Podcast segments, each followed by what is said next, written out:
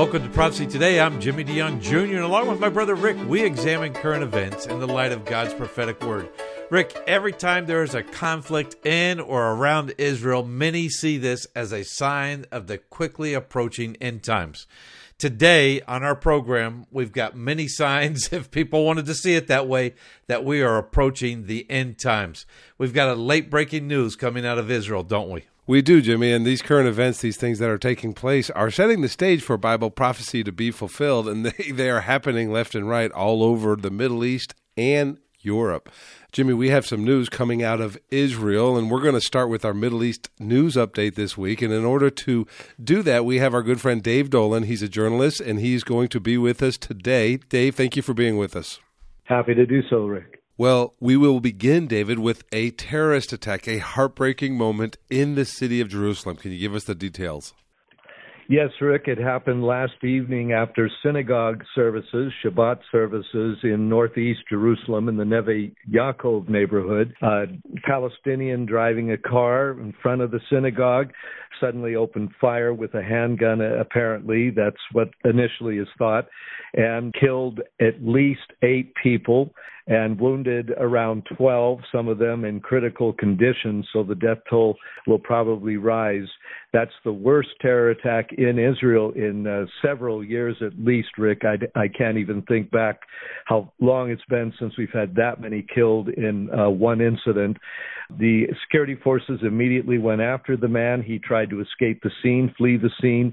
They shot at him and killed him. And earlier in the day, of course, rockets were fired from the Gaza Strip at uh, Ashkelon, the coastal city of Ashkelon. The Iron Dome intercepted them, and the IDF went into action and hit several Hamas positions. Hamas immediately praised uh, the Friday evening terror attack, saying it was justified because of what had happened on Thursday, which we'll talk about in the north of Samaria. But a very, very serious situation. Israel's on full security alert, definitely not a quiet Sabbath in the Lord's land certainly a time for prayer for Jerusalem and for Israel. Well, David, you talked about this and you said this is in response to an attack in the north. Let's talk about that.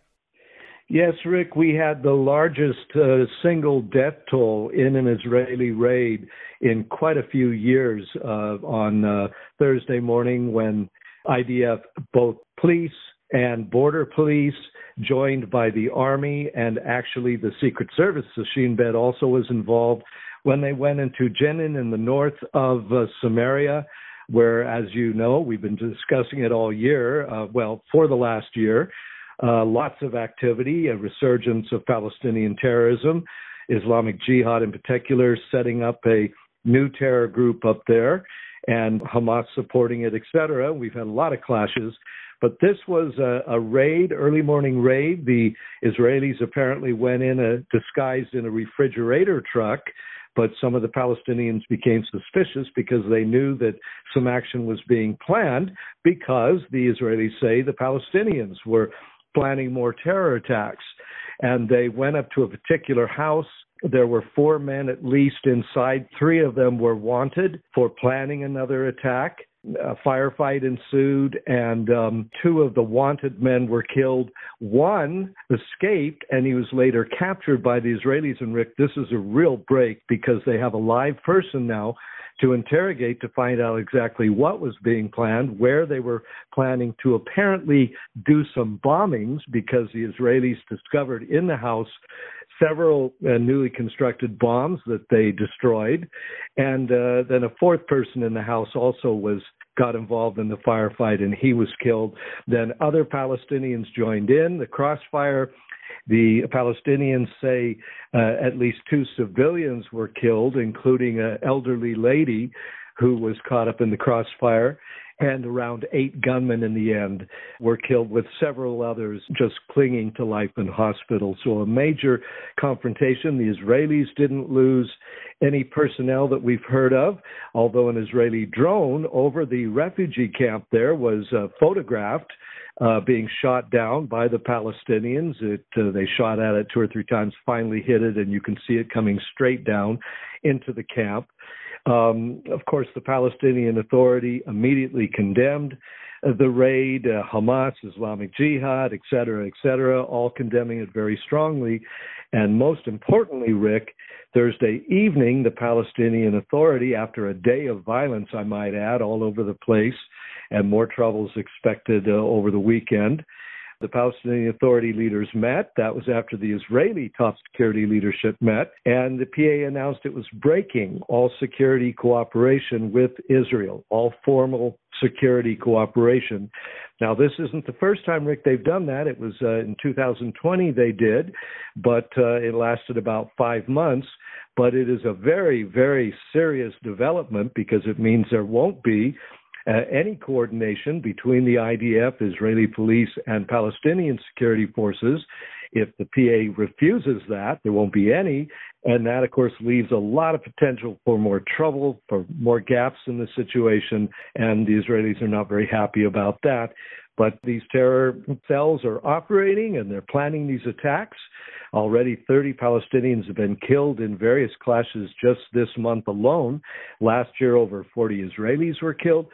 So things are heating up, and there's a question now of, of is this going to become a new Palestinian uprising? Will it become a hot war? And all this, Rick, with Ramadan, the Muslim fasting month, coming up in late March, and again this year, coinciding with Passover.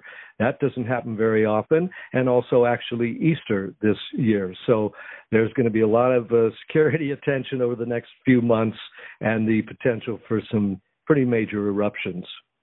Well, David, all this is taking place right now, and in the midst of that, uh, we're getting a, a, visit from Secretary of State Blinken to Israel. How is that going to change it or affect things that might take place this weekend? Well, actually, Rick, it was announced just hours after the Israeli raid in the north of Samaria, so that was interesting. But Blinken is supposed to arrive on Sunday in Israel, meet with the prime minister and other senior officials, meet with Mahmoud Abbas and other Palestinian officials. He's also going to Oman and to uh, Cairo, which, by the way, uh, Prime Minister Netanyahu made a surprise visit to Amman on Tuesday and met with King Abdullah. And they discussed the security situation, obviously. The head of the Shin Bet was there as well. And uh, they discussed the Temple Mount, which I know you and I are going to talk a little bit more about. So, um, a lot going on, and there's a hope that with Blinken coming, the Palestinians may be a bit more restrained in their response but people are pretty riled up, and the um, footage of the firefight is being shown all over the Palestinian media and social media, and calls for you know renewed jihad and stepped up violence and this sort of thing are going on. And like I said, the uh, head of the um, Palestinian Authority, Abbas, made a very strong statement. He said it was a premeditated crime and a slaughter that the Israelis carried out. Well, you know, the Israelis' response is, you stop bombing us, you stop plotting these terror attacks, and we'll stop these actions. So that's the situation. Blinken walks right into the middle of that, and it'll be interesting to see how he handles that. But of course, he's mainly coming to, uh, he says, or his office says, promote the Arab Israeli peace process and try to get talks started. Well, obviously, that's not going to be happening anytime soon. Well, David, everything that takes place in Israel these days has got to be uh, prefaced by saying there's a new government, and that is basically changing the dynamics of the situation, or seemingly changing the dynamics of the situation. A couple guys that we have talked about on this program quite a bit Smotrich, who is now uh, taking on extra authority in the area of Judea and Samaria and maybe changing that, and then Ben Gvir, who has been very adamant that he is going to continue to visit the Temple Mount. Can you talk about those two guys and how their impact on the government is impacting this situation? Yeah, Rick, uh, met with Netanyahu and the um, defense minister, Yoav Gallant, to the justice minister, Yariv Levin, on Tuesday to discuss the new changes that Smotrich is bringing into the defense ministry. As I've said before, he now has an office in the defense ministry, even though he's finance minister overall and he wants to take control of all of the civil activities in Judea and Samaria involving the Jewish citizens of that area, around a million overall. And the pavement of roads, building of new homes, all of that now goes through the army. He wants it to go through his division inside the defense ministry. Well, I can tell you the defense minister is not real thrilled with that, Gallant. Neither are many top senior uh, Israeli officers. They don't like what they're seeing in that realm. And of course, it's being condemned uh, all over the world. The European Union said this is a de facto annexation of those Jewish areas of Judea and Samaria, around 60% of the land overall and that this shouldn't be happening. So that's the controversy there. And then with Ben Gvir, it's of course his focus is the Temple Mount. He was up there earlier this month, as I noted, and there was a lot of negative reaction to that in the Arab world, the Muslim world. But he reacted to the uh, meeting of Netanyahu and Abdullah in Amman on Tuesday, uh, where a statement was issued that the status quo must continue, and uh, the Jordanians, in particular, emphasized that we don't want to upset anything that's already there. Don't do anything, etc. He responded saying, "I intend to go back up to the Temple Mount whenever I want." He's the new police minister, essentially. He said, "I manage my own policy concerns, not that of the Jordanian government." So uh, that was a bit of a slap in the face at the Jordanians, and we'll see how they react. But of course, Ben Gvir, as head of the police, that's also not being very well received by a lot of senior police officials and uh, and paramilitary border police officials. So these two men are definitely on the right. They're definitely asserting their control. Many say that Netanyahu, while pledging to be in overall control of his government's policy, has really sold out to these two men and uh, that they will have way too much authority in his new government. The U.S. is warning about that as well. So we'll see what happens. Rick, we got to take a break, but when we come back, I want to ask Dave a little bit more about Ben Gvir and Smotrich, and does Netanyahu really have control of this government? We're going to take a break, and we'll be right back here on Prophecy Today Weekend.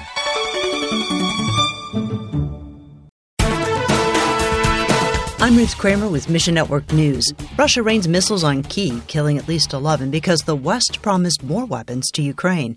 The Kremlin says arming Ukraine equates to direct involvement in the war, something the U.S. and Europe deny. Unfolding Word partners with churches in and around Ukraine to translate God's Word into Romani languages. Believers say it's difficult to work during wartime, but not impossible. You can stand with them at missionnews.org. An American missionary pilot Ryan Koher is still in prison in Mozambique, but his wife Annabelle heard his voice on the phone for the first time in 11 weeks. Ryan is a pilot with Mission Aviation Fellowship. He was arrested while preparing to transport orphanage supplies and was falsely accused of supporting terrorism. On Tuesday, Annabelle and their two boys were overjoyed to finally speak with Ryan. He said he's been encouraged by Dietrich Bonhoeffer's book, The Cost of Discipleship. Join us in praying for his freedom. Mission Network News is service of One Way Ministries. On with Kramer. Have you ever wanted to know more about God's plan for the future? Have you ever tried to understand prophetic passages in God's Word, like, say, the book of Revelation, and been frustrated at not being able to figure it out? Dr. Jimmy DeYoung's latest CD series, Keys for Unlocking God's Plan for the Future, will help you gain the ability to understand where to start in your study of prophecy and allow you to read God's Word in a new and exciting way. Understanding God's prophetic Word will allow you to live a pure and productive life until Jesus returns for the church church. Keys will help you gain the tools you need to understand the end time events as foretold in God's Word. Dr. DeYoung lays out a systematic approach to Bible prophecy for those who want to know God's plan for the future. Tracks included are A Roadmap Through the End Times, The Jew in Jerusalem, Daniel and the Antichrist, Ezekiel and Messiah's Temple, and Revelation and Babylon. To order your copy of Dr. Jimmy DeYoung's Keys for Unlocking God's Plan for the Future, visit our website at prophecytoday.com. Welcome back to Prophecy Today. I'm Jimmy DeYoung Jr., and along with Rick, we're looking at current events as they pertain to Bible prophecy. You know, I started out this program, Rick, by talking about conflict, and sometimes we use that as a signs of how close that we are getting to the end times. The problem with this is that we may eventually tire of the conflict in Israel, and we focus on Israel so much so that we will not recognize when true prophetically significant events occur. Conflict in Israel is not necessarily a sign of the end times, but we do focus on it, and we are focusing from all aspects of what takes place with the Palestinian people living in the areas of Judea and Samaria and the government. Jimmy, conflict, if you're going to say conflict is evident in the world today, it is evident all over the world, but it is certainly evident in Israel. It's certainly evident in Israeli politics. Seems to be what is driving Israeli politics these days, and maybe even more so than any other time in history, according to some people. But uh, Jimmy, Dave Dolan has stayed with us through the break, and I wanted to ask him this question, and I'm building on the last question because we've talked about the conflict that was with uh, these two ministers, these two uh, supposedly right wing ministers that are making changes uh, to the way Israel's government is going to work. And I wanted to ask him Benjamin Netanyahu, the newly elected prime minister, needed to make concessions to put together his government. These coalitions, they come together, there's negotiations but he insisted the whole time that he was in charge. But there are many that think that this new right wing government is the one that is pushing the strings. Dave, I'm going to ask you to pull off your maybe pull off your journalistic hat and put on your opinion, your analysis hat, and let me know who is in charge of this government. He's in charge, Rick, but he's mainly focusing on keeping control over the overall security policy of the state, uh, how it views Iran, how it deals with Hamas, these sorts of things. And also, he's involved in some of the Justice Ministry proposed reforms that we've talked about over the past few weeks. But in other areas, he has ceded a lot of control to these three uh, religious parties that are part of his coalition. And in fact, the media is reporting, and it's been quoted, some of them, many Likud party officials and leaders feel that way as well. That the six week negotiations to form the government, uh, Netanyahu started out by saying, I'm in total control, and he ended up by saying that. But the reality on the ground was that he gave up some pretty important areas of power, particularly with Judea and Samaria, uh, to these uh, to these men and the running of the police. So um, there is a controversy there within the Likud itself. And uh, we'll have to see how he does. He's a strong leader, Netanyahu. He's well known. He was well received by Abdullah. They're old friends. He's known Biden forever. So on the diplomatic and world stage, he's definitely in control but we'll have to see how much he has actually ceded inside the country. And by the way, the Israeli president was uh, speaking to the European Parliament this week to mark International Holocaust Day, which was yesterday, Rick. And as I've said before, the Israelis mark that in April, not in January. The liberation of Auschwitz is what this one marks. But he said we're committed to equality. We're committed to you know everybody having their rights. We're not intending to violate any of that. But the president of the European Parliament, Roberta uh, made a statement saying that we share values with you and we have a lot in common and we support your right to exist. Really positive statements. But then she said, we warn that these values can never be taken for granted. So she was apparently indirectly warning that she and they are concerned, and they've already expressed that. So um, these two men are colorful, uh, but they are definitely on the on the pretty far right, and uh, even many in the Likud, as I said, are not so happy about it. Well, very interesting times in Israel right now. We cover the political because it sets the stage t- for the prophetic to be fulfilled, and that's one of the lines that we use on this program. I think in this situation, these political events are taking place so fast right now, truly is setting the stage for the prophetic to be fulfilled, isn't it? It is indeed, Rick, and we can only thank the Lord for that. Uh, distressing news, but the Lord warned us we would have a lot of distressing news in the very last days, but it ends with uh, his kingdom ruling all over earth. So that's our great hope, and it's what uh, we cling to in these days. Great job, David. Thanks for giving us our Middle East news update. It's a tough time in Israel for sure. And we'll talk more about that with Israel Madad coming up here in a moment. But before we get there, usually we start our program with Ken Timmerman. He covers geopolitics around the world and the European Union for us. Ken Timmerman joins us. He's our expert on geopolitical affairs. He joins us regularly. Ken is the author of the book And the Rest is History The Tales of Hostages, Arms arms dealers, dirty tricks, and spies. It's a great read. If you get a chance, you might want to look into that. Ken, thank you for joining us today. Uh, thanks for having me, Rick. It's a pleasure.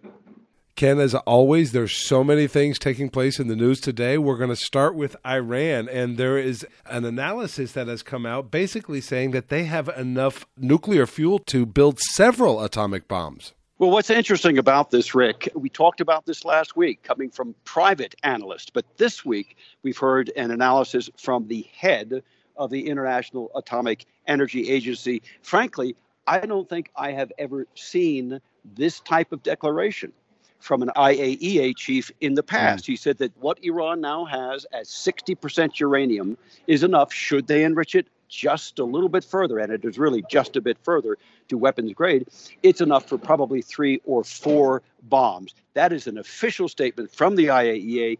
Uh, pretty extraordinary, pretty alarming two of the uh, basically people that this bomb might be intended for would be the great Satan, the United States, and the little Satan, which they refer to as Israel. We take a look at that. Israel and United States has just wrapped up some joint training exercises, uh, essentially sending a message to Iran, correct? Uh, sending a message to Iran and also sending a message of reassurance to uh, Gulf states, Saudi Arabia, the UAE, and others. Uh, now, this is a really significant exercise. It is the largest ever joint drill that the U.S. has had with Israel. We've had joint training exercises for around 20 years, but this is the first time ever that we have had an interoperability uh, test, which means where the uh, U.S. and Israeli fighters are in the same formations, where radar centers are linked together, uh, where it's basically a combined arms uh, exercise uh, with both armies merged together. We've never seen that before. It's called Juniper Oak 2023. There were something like 6,400 U.S. troops, 140 aircraft, 1,500 Israeli troops. Big deal. It's a big deal. And while they did not explicitly simulate an attack on Iran, I think everybody got the message.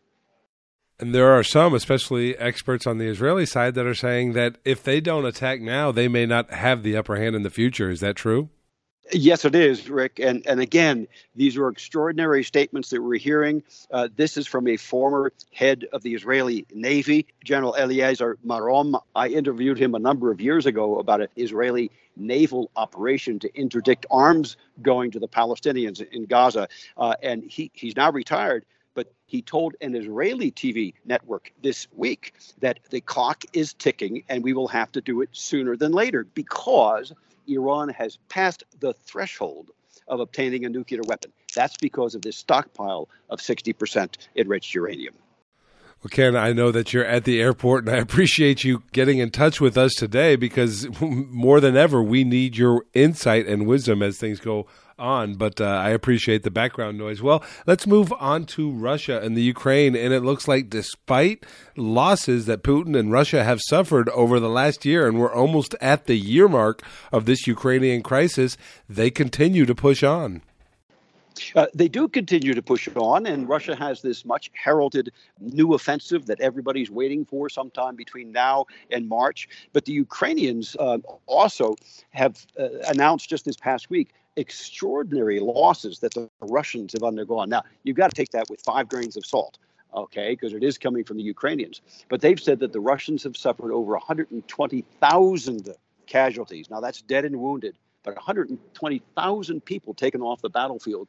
They've lost 200 aircraft, combat jets. They've lost over 200 uh, helicopters, over 1,200 artillery pieces. Uh, it's really huge losses. But Ukraine is now gearing up for that offensive this uh, in these coming months, and I can guarantee you it's going to be bloody. Ken, we heard a lot about tanks being sent to Ukraine, and Germany was kind of opposed to sending those tanks. Can you tell us what that whole story was about and what that situation uh, involved?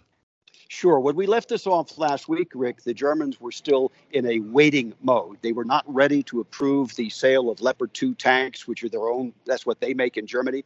And they were not ready to approve the sale of Leopard tanks that they had sold uh, to places like Spain, uh, Holland, Poland, and elsewhere.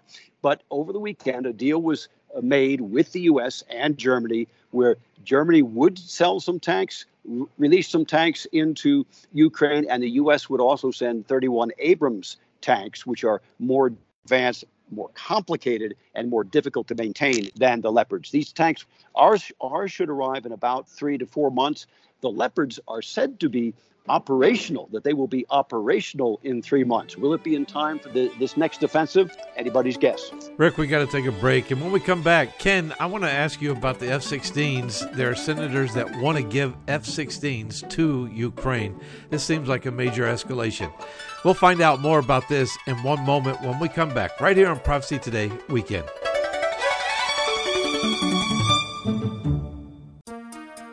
The book of Revelation is God's final word to man and the timeline of the last days revealed to the Christians. This symbolism filled example of apocalyptic literature can be difficult to understand, especially when simply reading it from beginning to end. Dr. Jimmy DeYoung's latest book, Revelation, a Chronology, takes a walk through the prophetic book of Revelation in the order that the events will take place, chronologically, sharing insights into its true meaning and doing so in an easy to understand and practical way. If you have difficulty understanding the book of Revelation, get your copy of Revelation, a Chronology, and let Dr. Jimmy DeYoung aid you in your understanding of this profound end times prophecy book that God has preserved in His scriptures for Christians in the last days. To order your copy of Jimmy DeYoung's Revelation, a chronology, call us toll free at 877 674 3298 or visit our website at prophecytoday.com. Welcome back to Prophecy Today. I'm Jimmy DeYoung Jr. along with Rick. We're examining current events in the light of God's prophetic word. Rick, focusing on the European Union, that is part of that revived Roman Empire. First mentioned in Daniel chapter 2 and Daniel chapter 7. Daniel chapter 2, that's the, the statue that Nebuchadnezzar, when he had his dream, Daniel interpreted it. This is the feet, the mixture of iron and clay, and the ten toes in Daniel chapter 7, this is that terrible beast with the the 10 heads and the little horn that comes up. So we do know that this is the basis for the Antichrist. This is where he's going to uh, have his power base in the future during the tribulation period in the world to come. And I think it's important today as we continue on with Ken, we're going to be talking about immigration, Muslims immigrating into into Europe, and I'll focus on that in a moment. But I'm really glad that Ken joined us from where he is. That's right, Jimmy, and I do appreciate the fact, Ken, that you are in an airport, and that does affect the sound quality. But the information is great, and we appreciate you taking the time out of your day to talk to us. There are some senators, some U.S. senators, calling for the United States to give Ukraine F 16s. This seems like a major escalation. Is this a good idea? Rick, we are already way past the initial escalation. The delivery of tanks is going to make this a much more deadly offensive force in Ukraine. It is what they need if they are going to try to push the Russians out of Ukrainian territory. F 16s would be yet another escalation. I am not certain that the Ukrainian pilots can transfer from Soviet type aircraft to American standard aircraft quickly. But the senators you mentioned, Lindsey Graham and Blumenthal and others, are also call, calling for the delivery of ATACMS, ATACMS missiles. These are used with those HIMAR modern mobile rocket systems, but they're much longer range. They're, they're almost a 200 mile range and that allows the Ukrainians to hit Russia's supply lines, which is something the Russians are very afraid of. Well, Ken, we appreciate the fact that you are at an airport, but you have taken your time to call in. Uh, we continue to talk about this Russia Ukraine crisis, and the European Union is now saying that Russia is shifting away from the Ukraine and starting to focus on NATO and the West. Well, this is obviously something that the EU is worried about. They don't want to see this war expand deeper into Europe, further west into Europe. As of now, Ukraine is not, remember, a NATO member, but we are supporting them as if they were a NATO member. And it's got a lot of people uh, in the EU worried, understandably worried. Because, look, once you get to uh, the level of the support that we have now, giving them tanks, possibly aircraft in addition, this is how war escalates from a conventional war to something far, far worse. And the Europeans are for sure very worried about it. Well, Ken, let's move away from Russia and the Ukraine crisis. And we haven't talked about Turkey in a while. We occasionally do. But now it's about time for elections to be held. And President Erdogan there is uh, beginning to look at a third decade in power in Turkey. Can you tell us about that? Is this going to be a real election? Is he actually in jeopardy? Uh, it will be interesting to see because the Turks have had real elections. Of course, there are elections with, with various parties and foreign states' thumb on the scale. But this will happen in May. And in, if history is any guide, Erdogan will need to deliver some economic stability and growth to the Turkish people if he is going to have an easy reelection. The Gulf states, who have had a great deal of issues with Turkey, uh, over the past couple of years. They're not happy with Erdogan's support for ISIS and for Islamic groups in Syria. They recently have pumped a lot of money into the Turkish economy. So that's one thing in his favor. The Russians have also been uh, politically very much backing Turkey. And uh, we know the Russia, the Russians have very sophisticated uh, cyber capabilities, and they may be able to use those to enhance his uh, chances in this election the United States is a little bit more uh, on the fence. Uh, most analysts, uh, and myself included, would like to see somebody other than Erdogan in power in Turkey. We do not believe he's been acting like a NATO ally. And just this week, he told the Swedes and the Finns that he was going to continue to block their efforts to join NATO. So uh, this is a an election which I, I, suppose you could say is going to enhance stability in Turkey, but it isn't good for NATO. It isn't good for the U.S. It isn't good for the region as a whole. And as we look at this, Ken, we follow Turkey, but we also follow Syria and their interaction there. And it looks like Syria has become Erdogan's Achilles heel. Uh, well, he's been losing troops in Syria, and he's had a hard time being able to break up uh, Rojava, the Syrian Kurdish area in uh, northern Syria. That has been his goal for many, many years. And by the way, again, to further that goal, he's now trying to cozy up to Assad, who has been uh, essentially on the opposite side of this war in northern Syria from Turkey for a number of years. His goal, remember, Erdogan's goal is to crush the Kurds. That's what he wants to do in northern Syria. And there is also a historic area. The Syrians are former vassals, if you wish, of the Ottoman Empire. So the Syrians are not they do not look towards Erdogan with a great deal of reassurance or support. They see him as a potential, you know, emperor uh, just to the north, someone who has a historic tie to all of Syria, all the way through Lebanon. Well, Ken, again, we appreciate you getting with us on your travel day here. You were at an airport, and so some of those, some of the listeners can hear that background noise. But we appreciate you. There's so many things taking place around the world. They all work together to shape the world that is today, plus the prophetic future. We appreciate what you do. Safe travels, Ken, and we look forward to talking to you again soon. Thanks so much for having me, Rick, and putting up with the background noise. And you can always go to my website, kentimmerman.com, to, look at my books and uh, get on my email list. God bless. That's kentimmerman.com if you want to get on his newsletter or find out more about his book. And I would suggest that you do that. Let me remind you again that we focus on the European Union because that is the revived Roman Empire that must come back together, that the Antichrist will use as his power base. And so we focus on these nations that are involved, but there are also nations in Ezekiel 38, the alignment of nations that will come together. And Gog at this very moment of Gog and Magog, the battle of Gog and Magog of Ezekiel 38, Gog at this very moment would be Vladimir Putin. And that's why we focus on these nations and give you an opportunity to to understand what's happening around the world, geopolitical issues concerning our world today, and how that uh, fits in to Bible prophecy. Well, now we're going to go to Winky Medad, or Israel Medad, as he officially is known, but Winky Medad. Uh, and Rick, uh, I want to find out more about what Winky thinks is taking place, not only in Judea and Samaria, but with the government and Prime Minister Netanyahu. Winky Medad joins us today. He is our frequent guest. He's a frequent contributor to this program. He's the former mayor of Shiloh. He's a man in the know in politics in Israel. Winky, thank you for joining us. Thank you very much for having me on again. Well, Winky, as we talked in our previous segment, we talked to Dave Dolan. He gave us an update on what's kind of going on, kind of an overview of what's taking place in Israel right now.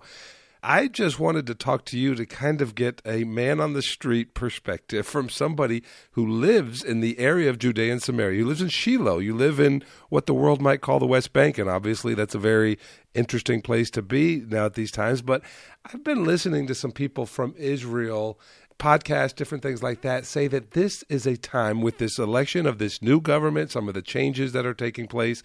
This is a time like no other in Israel. Can you tell me if that's how you feel and why they may feel like that, and and what's your take on the overall situation?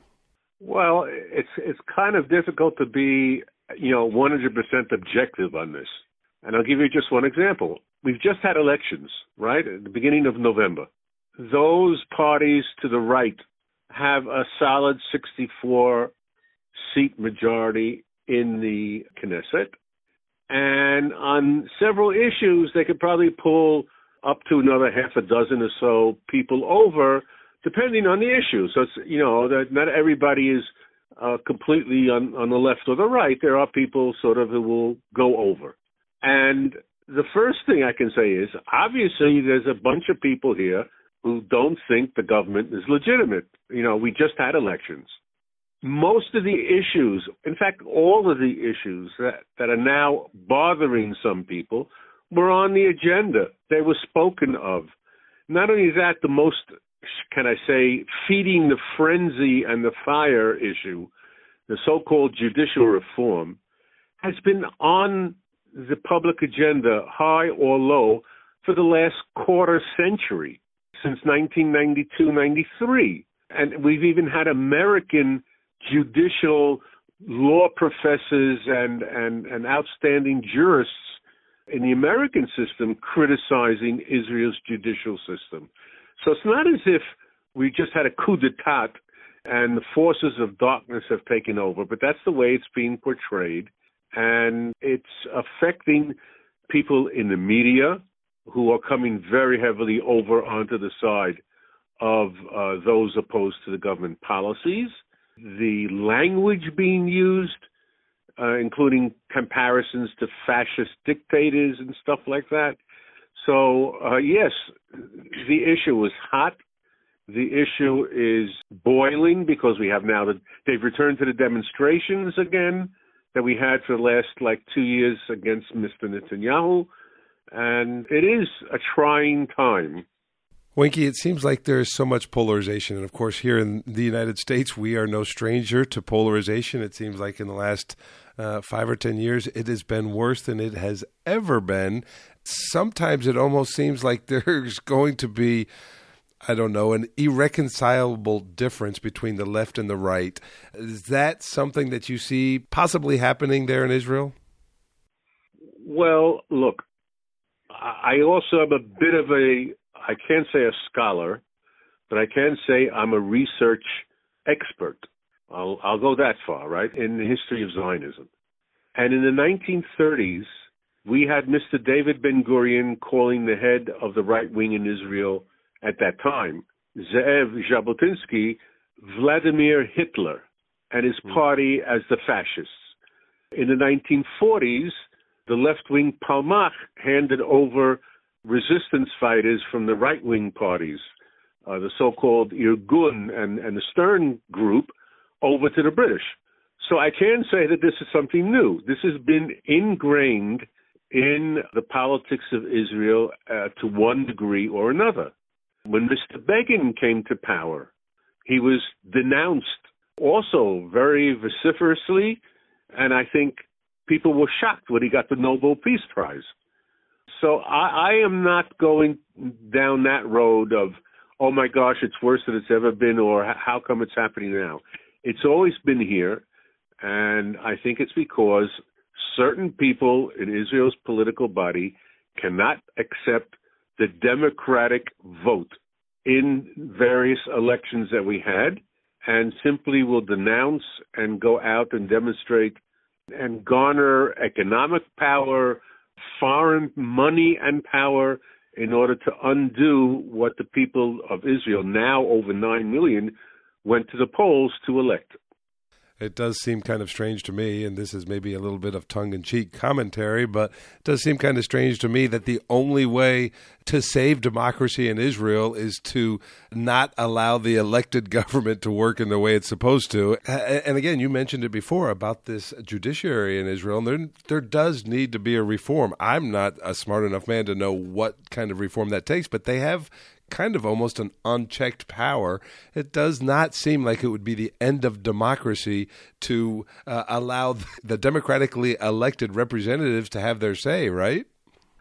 I agree with you 100%. I think the last time we spoke, I went into some detail about, for example, the head of the Shas party, Mr. Aryeh Deri, right, who was told by the Supreme Court or Mr. Netanyahu was told by the Supreme Court, he has to fire him as a minister.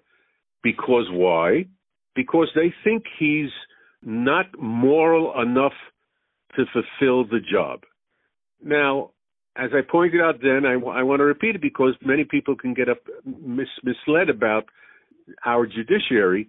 There is no law in the books that says anyone who was served over one and a half years in jail for economic, sexual, or violent crimes cannot be a minister, right? If that law was on the books, perhaps Mr. Deri then would be an invalid candidate to be a minister. Okay, funny enough, he can be a member of the Knesset, but he can't be a minister. Why? Because 15 or 14 actually members of the Supreme Court were persuaded that it's not nice. Now, I think you and I have both grown up in playgrounds across America. Uh, sometimes it's not nice just doesn't work. There are rules. And if if the rules are not clear, who makes the rules? The legislature, the parliament, the Congress, what, whatever body elected that represents the people makes the laws. And in this case, there is no law, but they felt that they were uh, ethically moved not to do that. That just doesn't work and, and that's what one just one issue of this judicial reform is all about. It seems like much of the hand wringing is coming from people who did not like the result of the Democratic elections. That's correct. Absolutely. Most of the policies of the of the non Netanyahu governments in the past like 10, 15 years, the few that were in between, were not really that much different than Netanyahu himself mm-hmm. on some of the very basic issues, including security, including uh, allowing Jews to live in Judea and Samaria, et cetera, et cetera. So, so what's the fuss about? Winky, you've seen many prime ministers come and go. You've seen Benjamin Netanyahu come and go a few times. Quick question here if, in your opinion, is he in charge of this government? A lot of people are saying that he is beholden to all of these different coalition members that he has to kowtow to, basically, to get uh, to to maintain and control power. Do you believe that he is in charge of the government, or that those that are surrounding him that he had to give deals to, maybe, are the ones that are in charge? Let me put it a short, sweet, but delicate answer at this time more than any other he is he is under intense pressure to get his coalition and keep them together. And I still think he is definitely in charge, but uh, I think he's facing more pressure than ever before he's experienced. But again, he was elected in the elections were November 1st, if I'm not mistaken. Okay, he got his government together in mid December. We're now going at the end of January. I mean, even in America, they say, you know, give the guy the first hundred days. You know, a little bit of uh, maneuverability. Let, let him, you know, let him set settle down. Uh, no, well, not in Israel. As you know, things move very fast, hot, and often here. Well, my last question, Winky, and this one is a bit more of a personal question for you, but I know that you do live in the area that the world calls the West Bank. We tend to uh, talk about it in its biblical name, which is Judea and Samaria. And there are lots of things going on right now security issues, The IDF is uh, working to try to reduce terrorist threats from the Palestinian area, which uh, I guess what I wanted to know as uh, you're living in your day to day life, uh, uh, do you feel safe? Is it safe? I know this is your mission, this is your commitment. You are committed to living there. So, anyways, I just wanted to know how are you uh, making it through this and, and what's your daily experience like? Well, my daily experience, thank God, has been uh, very well. I'm not going to say that some of my neighbors have complained of having stones thrown at them. Uh, we have not suffered shootings in this area in the past few months at all, for a year or so, I'm thinking. But I can tell you this past week, there has been more of a raising of level of violence in certain areas, especially extending from the Jenin and, and Nablus or Shkem area this evening, I saw that the village next to Beitar Illit or Upper Beitar, which is in Judea, they had fireworks uh, fired at at their community. It started some fires near the fence. Uh, they're getting bolder, can I say? Uh, there was an incident this week of uh, nine or ten uh, terrorists being killed in an operation uh, in Jenin and resulting demonstrators there are clips you can see probably if you go onto Twitter and other places, uh, or even Telegram for those who are advanced in Telegram, where you can see them carrying guns, uh, the Arabs and shooting, uh, etc. So it's it's not you know a made up story, uh, but uh, it's more than tolerable. I'm not worried on that aspect. Well, we will certainly keep you in our prayers, Winky. We appreciate that you come on this program quite often and let us know what's taking place there. Stay safe, Winky, and we look forward to talking to you again soon. Thank you very much for your blessings. And uh, again, to you and our audience, thank you very much for listening and goodbye. We're carrying on the ministry of our father, who for many years, actually 21 years, had done this program week after week, trying to help the body of Christ to understand uh, and deal with issues that we're dealing with on a daily basis and examining current events in the light of God's prophetic word and dealing with other aspects. And one of our partners over the year has been Shahram Hadian. Shahram has a he's got a great testimony, and many of you have heard that testimony of how his family escaped out of Iran, and uh, he's come. He's got a ministry. Shahram, welcome to the to the program today.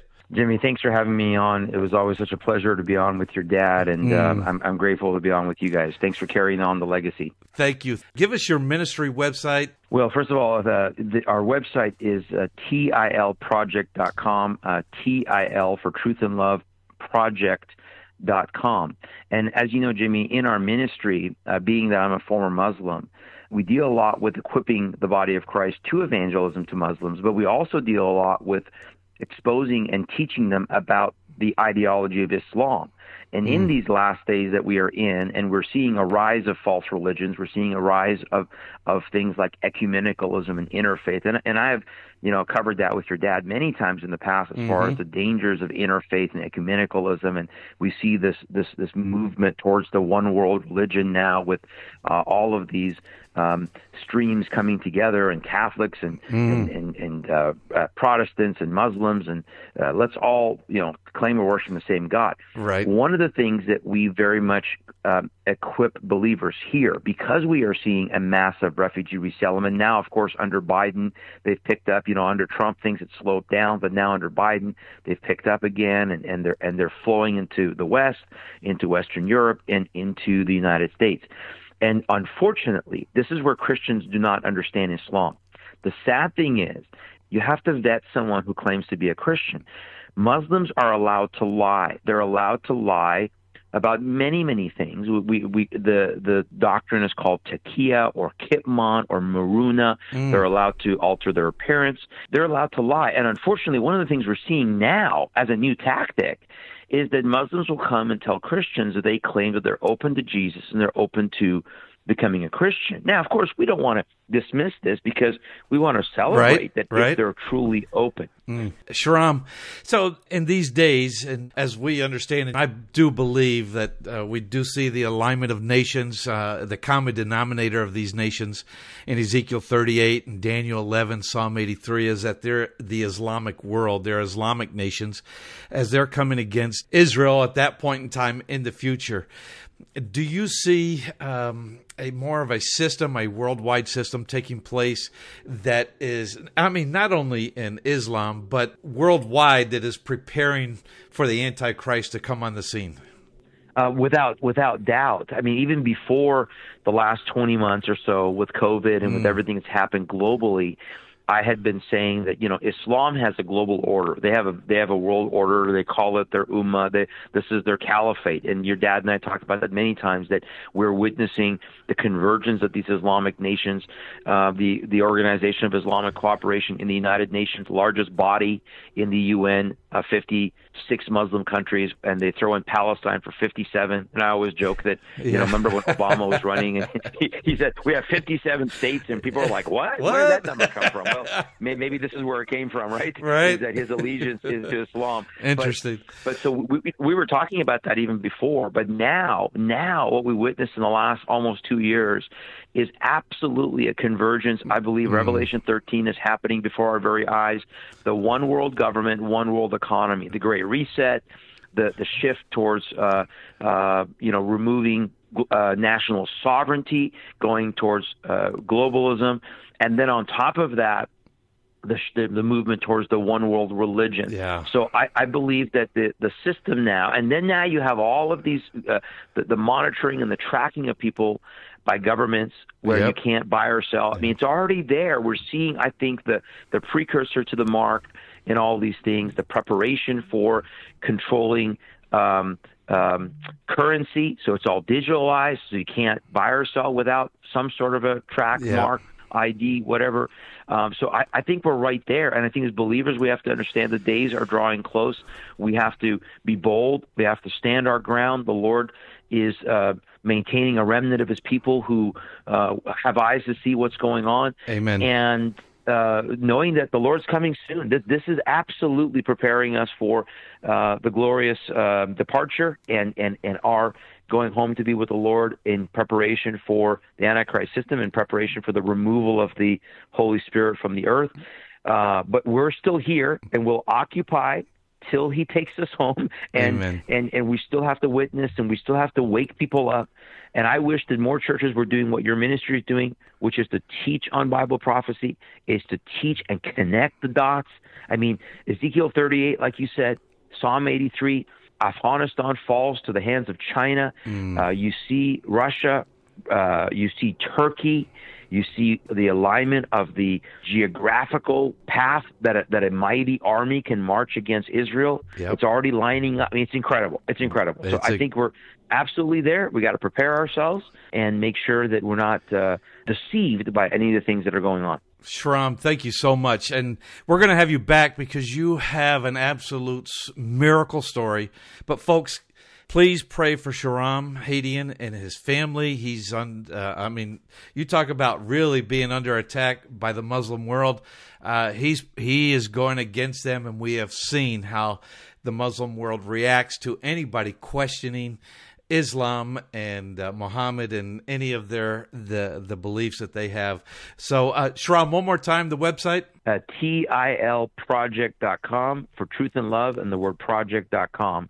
Um, thanks, thank you again for having me on, Jimmy. What what a blessing you your family has been to us. Uh, thank you, Shahram. Well, I hope you have found this last half hour to be one that's been very productive. We talked to Ken Timmerman about the European Union, Israel Medad about what is going on in Israel and how he feels living there. But then, of course, with Shahram Hadian, we see the mindset of a world, of a world that is in conflict.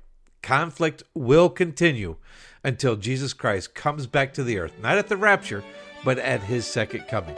Well, we're going to take a break, and when we'll come back, the Legacy series, you're going to hear more about this conflict between the Jews and the Palestinians, right here on Prophecy Today Weekend.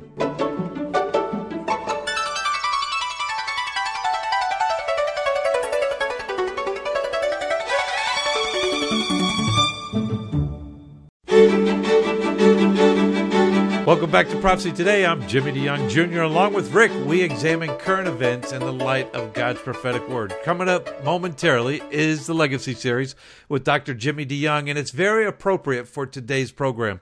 But, Rick, we do have a trip to Israel. Jimmy, that's right. We're going in March, March 8th to be exact. If you are interested, there still may be a seat. Can't guarantee that, but if you'd like to call and talk to me about it, call 423 825 6247. Get in touch with me, and I'll see if we can take you to Israel in the coming months. I think it's a great place. We always call it a great classroom to teach the Word of God, to see Israel past, Israel present today, and Israel future. Well, this is our legacy series portion of the program, and as we are starting a brand new prophecy study, we will see that the Lord promised that two brothers would grow up and both become nations. Those two brothers, Jacob and Esau, the forefathers of these peoples, these two people groups, the Palestinians and the Jews.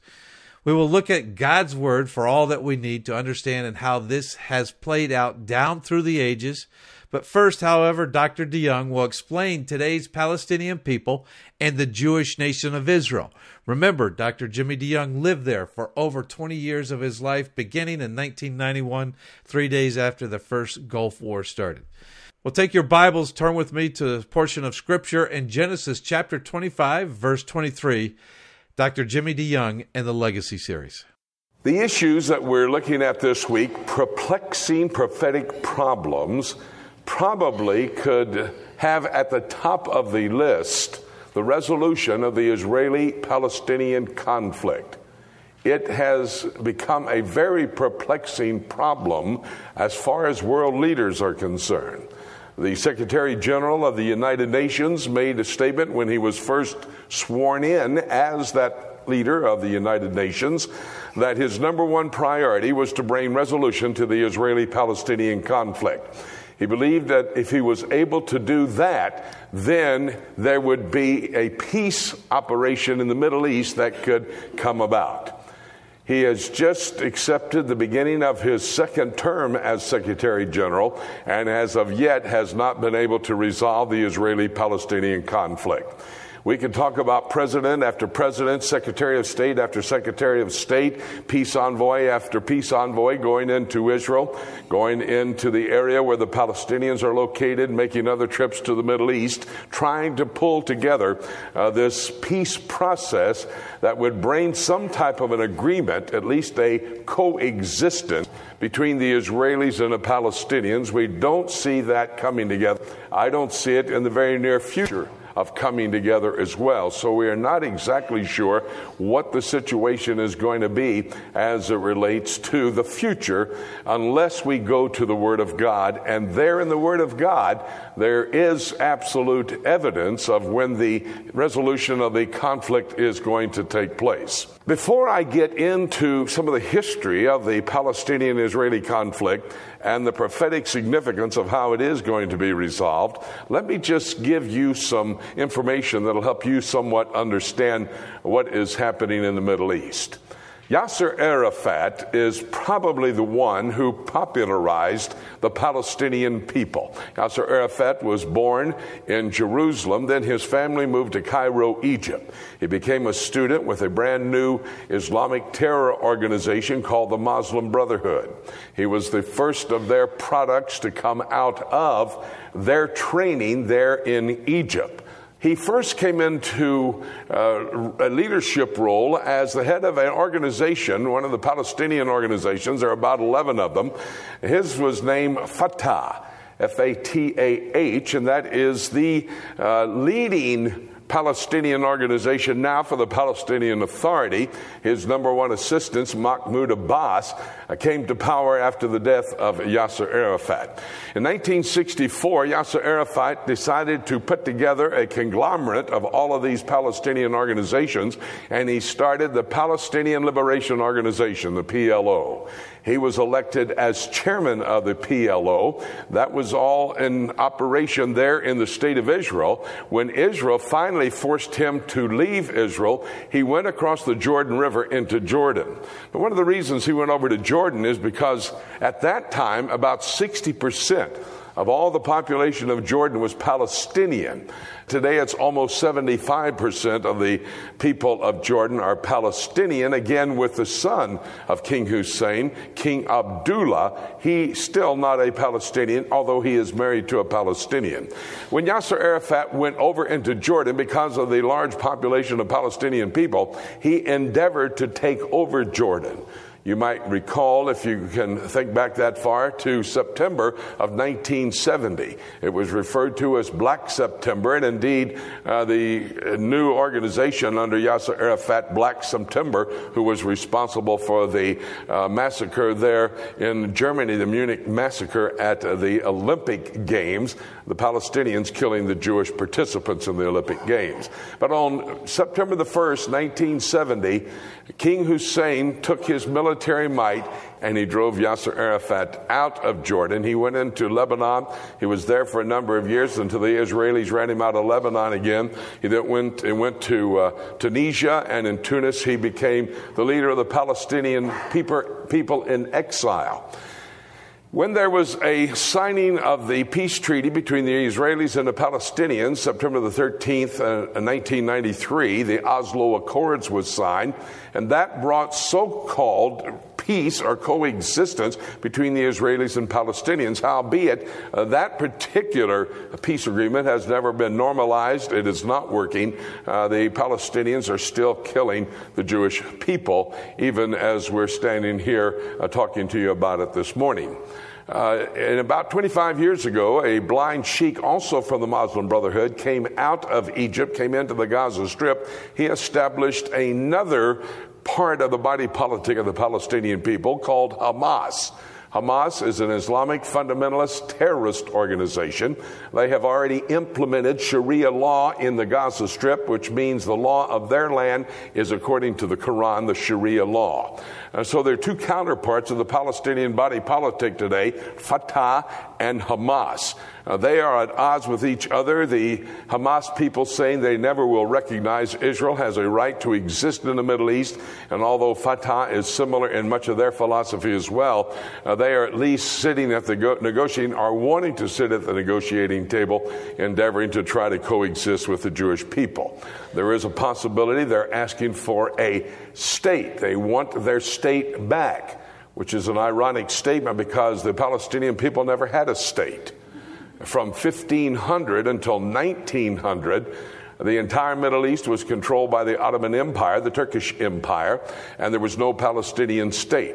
In 1917, the Brits defeated the Turkish Empire, the Ottoman Empire, and they then implemented uh, control of the Middle East, and there was no Palestinian state. There has never been a Palestinian state. We have believed a lie so long, we now have accepted it as the truth uh, that the Palestinian people deserve to have their state back. And that uh, is ironic, in fact, that uh, they should ever be considered to have a state in the Middle East.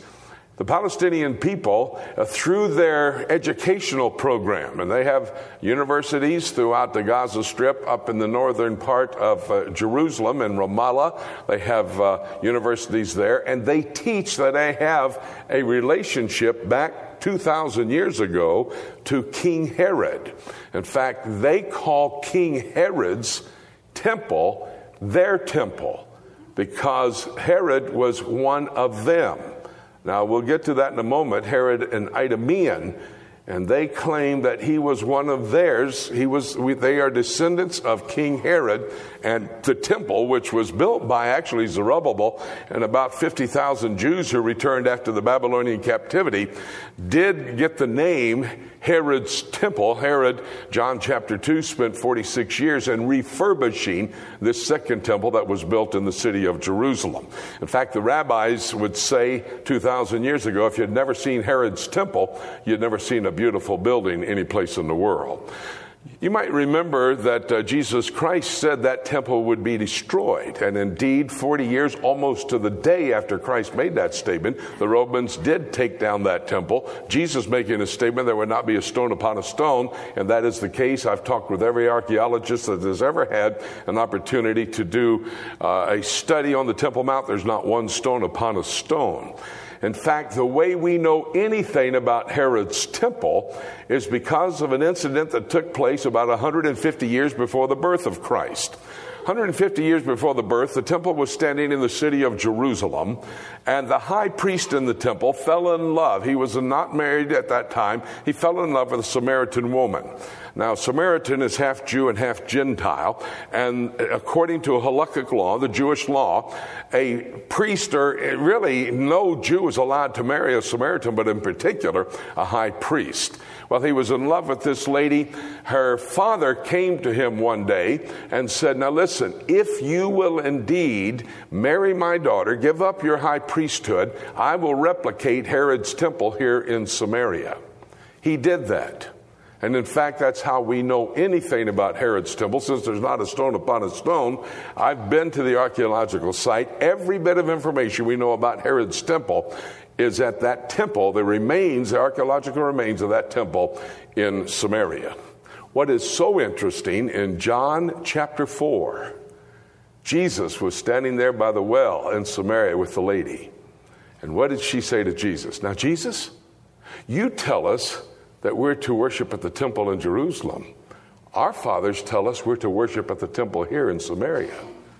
And so that temple was replicated, and they claim that's the Jewish temple in Samaria. Uh, the Palestinian temple is the one that was in Jerusalem, Herod's temple. That's somewhat of the background, present day, and a little bit of the history of the Palestinian people. But there's much more history that we need to cover. Take your Bible and go with me, if you will, to the book of Genesis, chapter 25. You might notice that as I start to teach prophecy, I continually go to the book of Genesis. In essence, Genesis is the foundation of all of Bible prophecy. I have a series on the back table Genesis, the foundation of Bible prophecy, an appropriate title after what I just said. Uh, but indeed, it is the case we notice here in the 25th chapter, and this is a very important prophetic chapter if you're studying Bible prophecy, because it gives you the families of Abraham. Uh, we uh, looked uh, just briefly at, I, at uh, Ishmael, but again, if you go to Genesis chapter 25, you see the record of Isaac, his son of promise, the second born.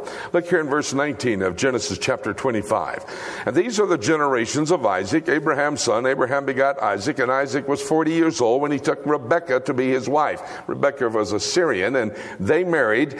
And it came along that similar to Isaac's mother, his wife Rebekah had a barren womb. Look here in uh, verse 21. And Isaac entreated the Lord for his wife because she was barren, and the Lord was entreated of him, and Rebekah his wife conceived. Not just a bit of humor here, not really intended to be humor, but you got to be careful how you pray because Isaac was praying for a son to carry on his heritage and to get the uh, promise, the Abrahamic promise, passed along to him. Well, he was praying for a son and he probably overprayed. You got to be specific in your prayers. And instead of having one son, he's going to get two sons for the same price of that prayer. And uh, she is now with child. Look at verse 22. And the children, two of them, this would be Esau and Jacob, and the children struggled together within her, and she said, If it be so, why am I thus? And she went to inquire of the Lord. She wanted to know why are these two boys within her womb struggling? She needed to have some answers. Verse 43, uh, 23 is a very key verse. Put an asterisk beside the verse. This is key to your understanding of what's going to happen in the future. But indeed, if Isaac and Rebekah had been paying attention, it had been a lot easier life as well. Look at verse 23. And the Lord said unto her, Two nations are in thy womb. Rebekah was told by the Lord that she would give birth to two nations. We know today these two nations are the Palestinian people and the Jewish state of Israel. Next week, we'll continue our study on how this has worked out down through the centuries, and our focus will be on the Word of God. I hope you can join us for that study. Dr. Jimmy DeYoung and Legacy Series. Next week, we'll continue looking at Jacob and Esau, the descendants of these two brothers, and who they are today. We got to take a break, and when we come back, Rick and I will take a look at the book right here on Prophecy Today Weekend. I'm Ruth Kramer with Mission Network News. Iran charges 16 people with espionage because they participated in widespread protests. A 15 year old girl and eight women are among those waiting to learn their fate. Meanwhile, two older teens received death sentences earlier this week. Public demonstrations have quieted since November. But Heart for Iran's Nazanin Baghestani says rage simmers below the surface. Ask God to intervene and stop the violence in Iran. And last year in the United States, public schools saw a rise in Satan clubs started by the Satanic Temple as an alternative to thousands of good news clubs run by Child Evangelism Fellowship. Many parents are taking their dissension to the school boards, but CEF spokesperson Lydia Kaiser says that sometimes when a school board kicks out a Satan club, they also kick out the good news clubs. CEF encourages parents and kids to get involved in your local Good News Club where kids can hear about Jesus. Mission Network News, a service of One Way Ministries. I'm Ruth Kramer. Every believer needs to understand Bible prophecy. Whether you're a novice or a student, we are here to help you.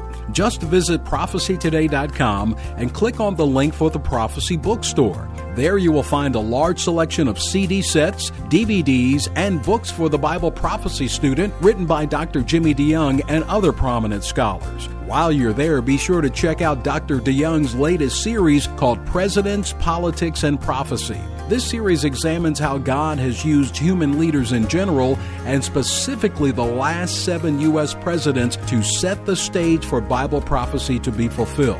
This was shot on location in Washington, D.C., and is available on DVD or as a 10 hour audio series on CD. Be sure to check back often for special deals. You can visit prophecytoday.com and click on Bookstore, or you can go directly to prophecybookstore.com. Welcome back to Prophecy Today. I'm Jimmy DeYoung Jr., and along with Rick, we have been examining current events in the light of God's prophetic word. This is the time of the program that we take a look at the book. And I started out the program today talking about conflict, conflict in Israel.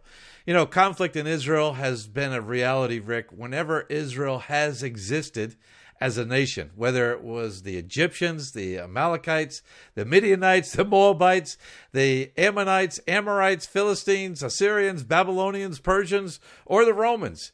The nation of Israel has always been persecuted by its neighbors. Why is this? And when we talk about it, Rick, according to the Bible, it is because God has a special plan for the nation of Israel, and Satan wants to defeat that plan. He certainly does, Jimmy, and we certainly see parallels in our own life as we look at the nation of Israel. When we're reading the Old Testament, we can look at it and we understand God had a plan for them. God has a plan for us as well. And just like when in the case with Israel, if they had accepted his plan and obedience was the key to their plan. It sure is. Satanically influenced hatred of Israel, and especially Israel's God is the reason Israel's neighbors have always wanted to see Israel destroyed. Whether it be Sennacherib, the king of Assyria, Haman of, of Persia, which is modern day Iran, Hitler, the leader of the Nazi Germany, or Rouhani, president of Iran, Iran today, we know attempts to completely destroy Israel will always fail. The persecutors of Israel will come and go, Rick, but the persecution will remain until the second coming of Christ. As a result, conflict in Israel is not a reliable indicator of the soon arrival of the end times. That's so aptly put, Jimmy. And as you look at it, we talk about it on this program all the time. One of the things our our frequent uh, contributor Dave Dolan says is it's all about whose God is God, and like you said, all of these nations surrounding Israel, looking at Israel, are challenging the fact that the the, the God of the Jewish people is the true God. However, the Bible does say that there will be terrible conflict in Israel during the end times. You know, we focus on it. We've seen it today. It's reared its ugly head again. Uh, and it has been. And this has been that way throughout history since the beginning of the Jewish people when Abraham came in and the promise and the blessing was given to him, the covenants that God made with the Jewish people. That is why the time period is known as the tribulation in the future.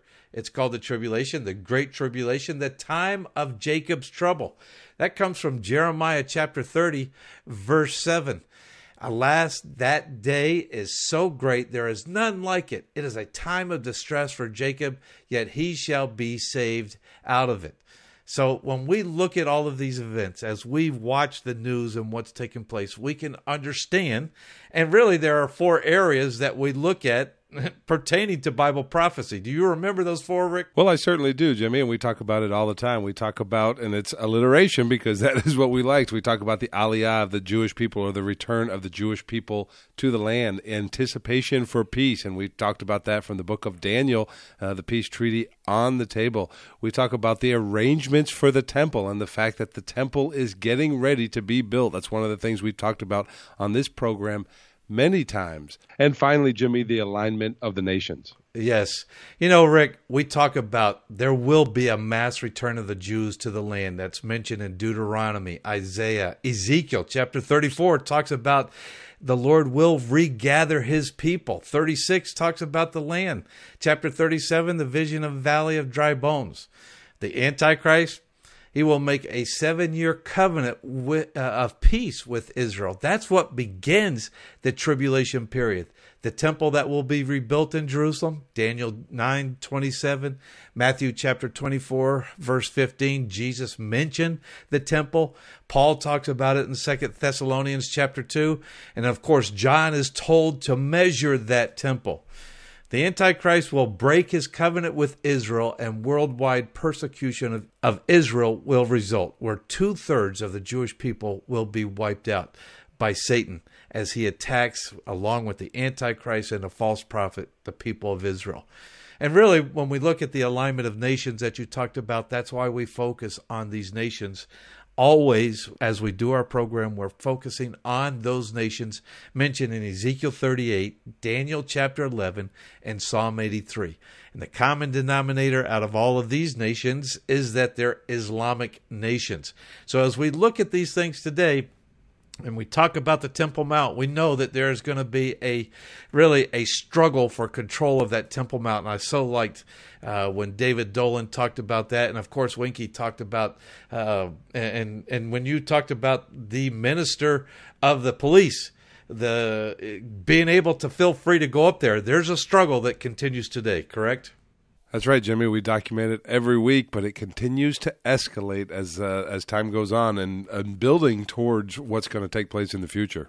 There is a lot of turmoil in Israel today. Israel is persecuted, surrounded by enemies of Syria, Lebanon, Jordan, Saudi Arabia, Iran, the Hamas, Islamic Jihad, Hezbollah. But this hatred and persecution of Israel is only a hint of what will happen in the end times. Matthew chapter 24, verses 15 to 21 talks about those end times. The latest round of persecution began when Israel was reconstituted as a nation in 1948. I love how all of our broadcast partners always refer back to those dates, even Israel Medad. I, I love the conflict, even within Israel itself, with the political government, talking about Zev Jabotinsky and David Ben Gurion, the first prime minister of Israel. Rick, thank you so much. And as we focus on these things, we know that there will be a time in the future where prophecy will be fulfilled. But I like how you say it. What is it you say? Politics and everything sets the stage for prophecy to be fulfilled. That's right, Jimmy. The stage is being set, but I'm so glad that we know how the final act of this play is going to turn out. It sure does. Does it necessarily, all of this conflict, mean that the end is near? No. Jesus himself said it best. Watch out that no one deceives you. You will hear of wars and rumors of wars, but see to it that you are not alarmed. Such things must happen before, but the end is still to come. Rick, it looks like the rapture could happen today with everything that we're seeing, but it could be another 20 or 30 years. I doubt it, but we need to be living as if the rapture could happen in the next moment. Let's keep looking up Until. Thank you so much for joining us today. This is Jay Johnson inviting you to join us again next week for more of Prophecy Today. Prophecy Today is a listener supported production of Shofar Communications in Chattanooga, Tennessee.